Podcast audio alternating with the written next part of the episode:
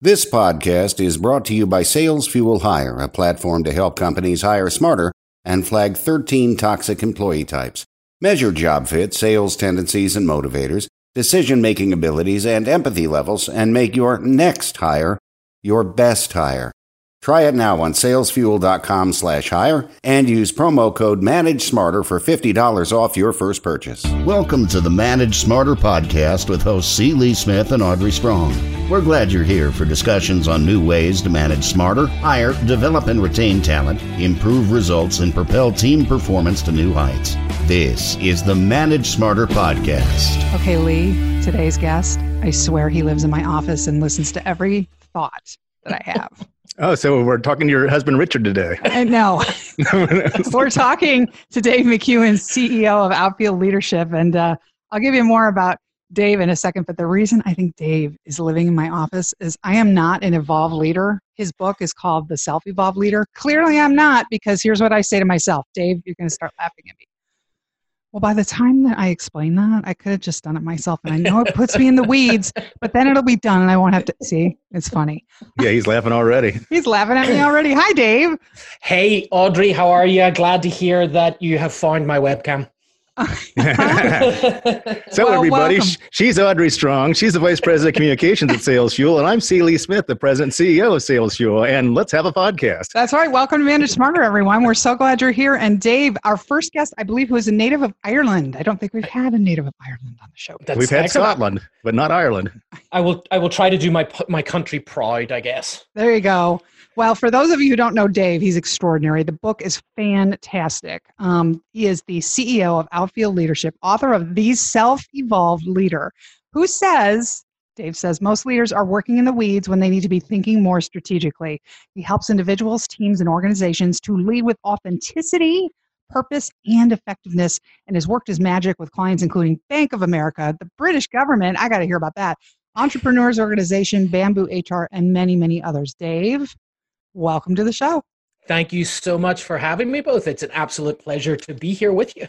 How come you haven't fixed the British government yet? Oh, I- there- nobody could fix that ever. what did you do? Get a call from the embassy? Uh, we'd like to speak to you. it wasn't quite as exciting as that. No, I, I ran a. I ran a- MI5 The- Around the- an- did the black rod come to your office and, and summon you to, to the Queen? with a suitcase. and I, I had to put I I had to put the regal dress on and approach it, you know, properly and bow and all of that. No, I did a I did a leadership session for business owners in Wales of all places. That, was, Ah. um, that was put on by the British government. It was it was a lot of fun. Fantastic. Well, let's start with this cycle of mediocrity because I have now just copped to the fact that I'm clearly caught up in it. What are the components of it and how do I get out of it? Sure. So the cycle of mediocrity is something that a lot of leaders and managers get stuck in, um, which is in today's day and age, as you know, we're just overwhelmed by inputs. And so everything to us just feels like urgent. Um, we really don't have any focus on the importance, uh, you know, whether it's a ping on our phone or a mail or somebody walks off. And, and leaders, I, I believe, feel like part of their job moves in efficiency. And so they treat everything as as urgent and as a result of that they then kind of lead through acts of heroism where they they say you know what? I know the answer or i'll do this for you or i'll fix this for you. Let me just do this thing so we can keep moving forward and it feels good you know like acts of heroism are, are fodder for the ego. But the problem is what that does is number one it overwhelms you as a leader because you're taking more and more on board yourself. But also secondly it builds a sense of learned helplessness in your people which is essentially this. Anytime you know somebody comes to you as a leader and says hey boss what should i do about this? and you either say well go do x y and z or you say don't worry i'll fix it for you you're basically teaching them that you're there to handle anything that's too difficult or too hard or too challenging and so over time they develop this behavior and this habit where they just go you know what i'll just go to my boss because he's going to fix this for me anyway and then over time that leads to disempowerment for them and overwhelm for Mhm. you and it just means we're creating mediocre work Makes sense. And like you said, not not everybody should feel like they have all the answers anyway. And what I should should be doing is asking a lot of questions. That's right. letting- Yeah.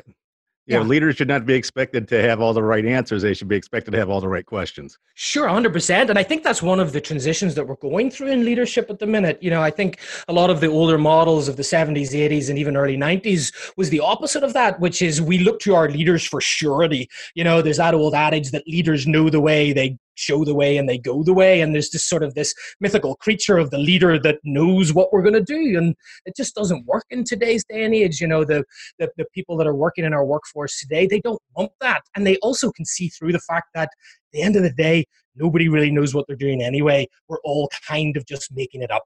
And so asking great questions like you said lee is just is such an important attribute for good leaders today well, I also wonder about these days then too, if people actually still believe that there are heroes. I mean, I mean, to the extent that we used to have, like used to be, before we had social media and we had the media everywhere and everything like that. I mean, you used to have baseball players that you know from back in the twenties and thirties, you know, they were right. they were heroes and football players, same same deal or whatever. Whereas these days or whatever, you can't get away with anything. You say the wrong thing, you're, you're whatever. But it's like everything that you've done, you know, rightly or wrongly, is exposed, and so mm. it it kind of you know, I don't know that uh, there's a lot of belief that if somebody is going to be a hero, then it's like, and and I don't mean that in the sense of of, of like the hero leader or the hero factor. That's that's a different topic for another podcast that we had about three months ago. But you know, it, I'm just I'm just wondering if if because we don't really believe in, in, our heroes, then it's like we certainly shouldn't believe that our manager should step in and be a hero. Oh, oh, absolutely. And uh, do you know what? The funny thing is, I think that there's still a little bit of residue on that belief of heroism. You know, you look at the analogies that are out there that are still applied to business. We still apply sports analogies like the quarterback throwing a hail mary in the last mm. second of the game.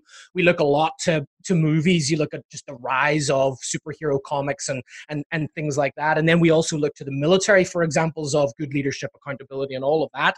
All of those are still founded on the concept of being the hero and and standing out there and making it happen. And so I think we're part of the reason why um, a lot of leaders struggle is we're caught between two worlds. On one hand, we understand and realize that that doesn't work, but we haven't quite yet identified where we're going to. We don't quite know that end location of what great leadership looks like, and so we we we struggle between those two worlds: what didn't work, but also not knowing what's to come. What's the difference between a self-evolved leader and an otherwise evolved leader? Um, so the reason that uh, I went down the route of a self-evolved leader is essentially to try and inspire and motivate people to to take the development of their leadership into their own hands. Mm-hmm. Um, you know, another way to look at it is if if you look at the industry of leadership development and training, we spend billions and billions of dollars, not just in the United States, but globally on keynotes and webinars and, and training sessions and books and, and other resources. But when you look at the data, there's still an overwhelming gap between um, what our leaders believe their competency is and what the people who work for them believe their competency is. And so, what I'm trying to do is say, you know, you don't need to go to that training session. You don't need to go to that webinar. You don't need to go to that keynote per se. What you need to do is take ownership over your own development. And that's why it's self evolved because this isn't going to happen to you. This is something that you need to do yourself. So tell us about the three steps of self evolved leadership. Sure. Um, actually, funny enough, can I, I'm going to put a, a, a just a sort of interim pre-step in there number one eh, which is essentially a mindset shift like any other behavioral or, or change. It all starts with shifting your perspective. So the first thing that we have to do is say, you know what, the the the the, the leading through heroism doesn't work. Let's let's let's shift our perspective to to the perspective of the self-evolved leader, which is um, founded or, or founded on a mantra um, that goes like this: My focus uh, as a leader is on helping my team achieve our shared goals and in doing so become the best version of themselves. The reason why that is, I think, a powerful ma- mantra or mindset shift is because there's no room for heroism in there. Um, if you achieve your goals or an individual achieves their individual goals in your team, but the team fails and they're not growing and developing, then you've, you've failed as a leader. So that's the perspective shift. Once you've made that um, shift, there are three things that you want to work through. Number one, clearly defining and articulating the vision that you have for the team. And the more that you can um, have your teams be co conspirators in your success there, the better. Getting them to actually help you build that vision, that North Star of where you're going. Once you've set the vision, then everybody knows what direction they're going in. Um, the next step is to build what I call an implementation pulse. Most uh, leaders out there um, don't have a good drumbeat for execution to get us from our vision to success. And so they're too easily distracted by everything coming in. So if you can take a look and, and, and say to yourself, okay, what do I need to review on an annual basis, a quarterly basis, a monthly basis, a weekly basis, a daily basis, so that it's a drumbeat of execution that will get you to your to your um, to your destination. To your Is that vision. where the measurement comes into play? Yeah, there's a degree of measurement in there, and I think that we've got to be careful in, in, in, measurement because goals and KPIs are great and we need them, but sometimes we rely too heavily on them, and and it becomes a box ticking exercise. And we've mm-hmm. got to remember what that measurement is for. You know, it, it's it's what what is the end result that we want to get um, out of there. But but we do need measurement in there, um, and I and I talk a little bit about it, about that in the book. And then the final um, set of steps that you work through is what are the disciplines that I need as a leader to make this happen? What are the five key disciplines that I believe that any leader needs in today's world to ensure that they're working through that implementation pulse to get to that vision? I like how you say that the book will elevate your focus in a world that refuses to slow down. Again, another reason why you really, you know, nothing's going to change for you because, you know, it's it's your world and everybody else is just living in it. Right. You have to do this for yourself and you have a whole series of um they're called micro disciplines, right? Mm-hmm. Um, can you give us an example of what those are and um, give our listeners um, a couple of them so they can and be intentional this? about it. um, so the micro disciplines are are little s- smaller habits that you can develop or you should develop that underpins a lot of the other larger disciplines that I talk about. Um, and be intentional, fun enough, is is one of them what I why I think these are important uh, is it's these are kind of small building blocks to really help mm-hmm. you build the behaviors that you need to get to. So the first one that I talk about is take a pause. You know, we're talking about a world that refuses to slow down rather than letting it dictate what you do, just taking a little bit of control back over what you're doing. You can take a pause in any sort of um, you know interaction that you have uh, let's say that your team faces a challenge rather than just stepping in and saying here's how i think we should fix this taking a pause and, and to go back to the top of the interview asking some better questions. What do you think we should do? It may slow down just some of that initial decision made but it will help you get back to implementing the decision a lot quicker. So take a pause is a really uh, important one uh, for me. I think secondly, what I really like is to exist in the present um, you know, too often we're multitasking, and the That's reality hard. is multitasking yeah. isn't leadership. It's not, you know, and if if we're not in the present with the person in front of us, they know that. So, you know, just things like put your phone away. Stop pretending that you're taking notes on your laptop because you're not. You're probably chatting with, with the other colleagues. Tetris. You know, I know that person. just just take a moment and say, I can give you two minutes of my time so that I can help you grow and develop, and then get back into that flow of whatever it, it was that you're doing. Then there are another um, four or five um, micro disciplines. One of my favorites that. is push for clarity. Talk about that for mm. a second. Absolutely. So one of the things that that often happens is we get into a room and we start talking about um, uh, an issue, and and nobody, you know, we just assume that we're tackling it from the same position, but often people have just different positions. They have their functional position that they're that they're uh, bringing into the room. They also have just their own emotions and what they want to get out of this discussion. And just taking a moment and saying, okay, well, where is everybody with this challenge? What are your initial thoughts? Let's not try to fix it right away. Let's just see where you're at. Um, then to get really clear on the issue at hand. Um, too often we start trying to solve a problem when there's not a complete clear understanding with everybody in the room on what that problem is. And it's a lot like um, having a golf club swing.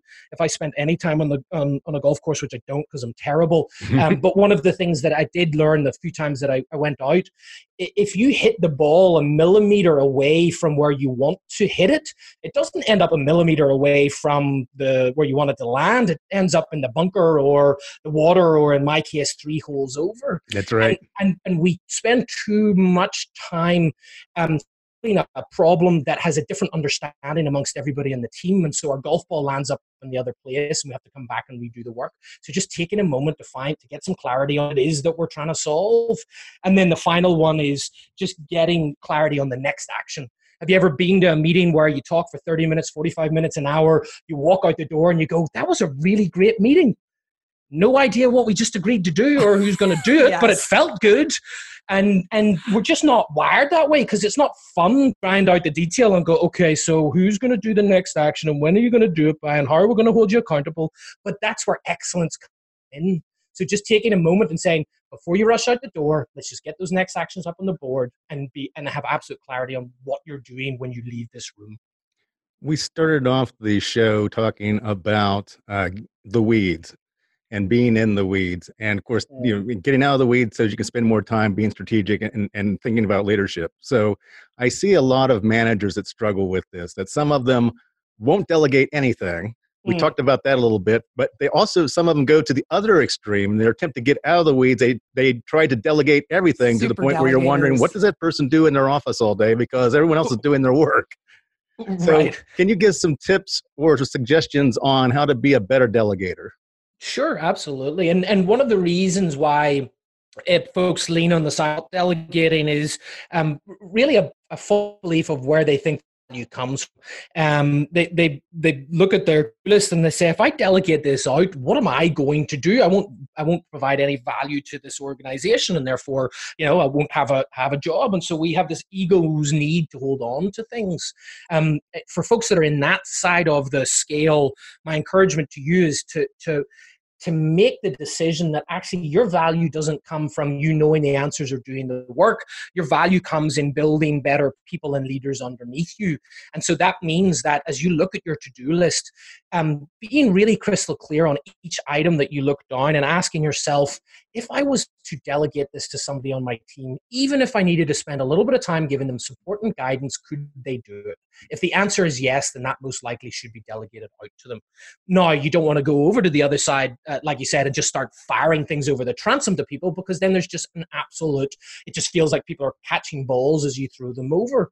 And so, what I, I, I normally recommend is there's a very important kind of um, point when a leader comes to somebody on their team to start a, a process of delegation.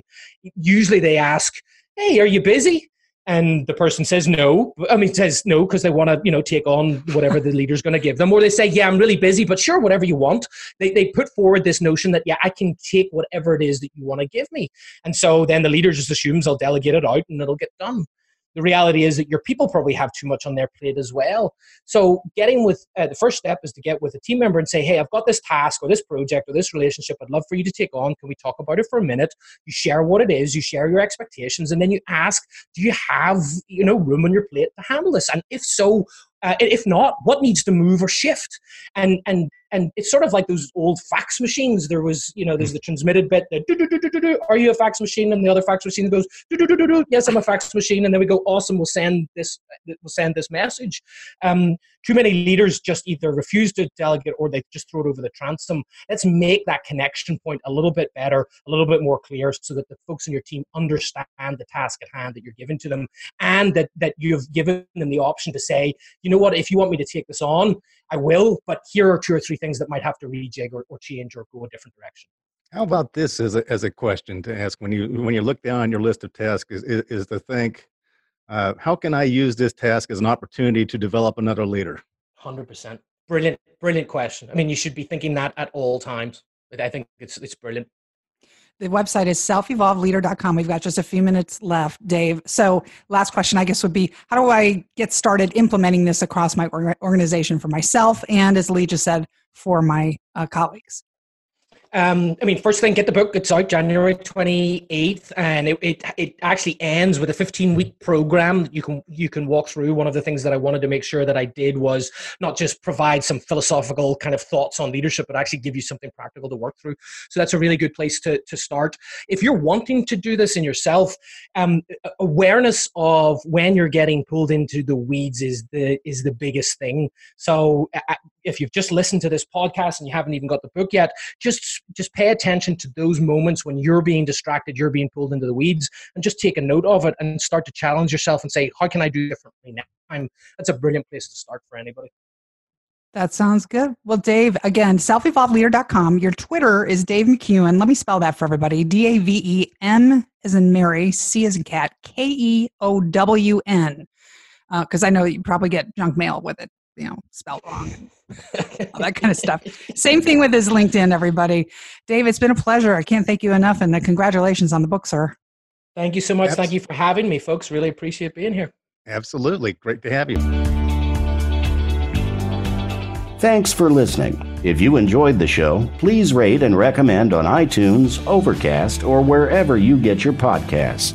You can also get more great information at salesfuel.com.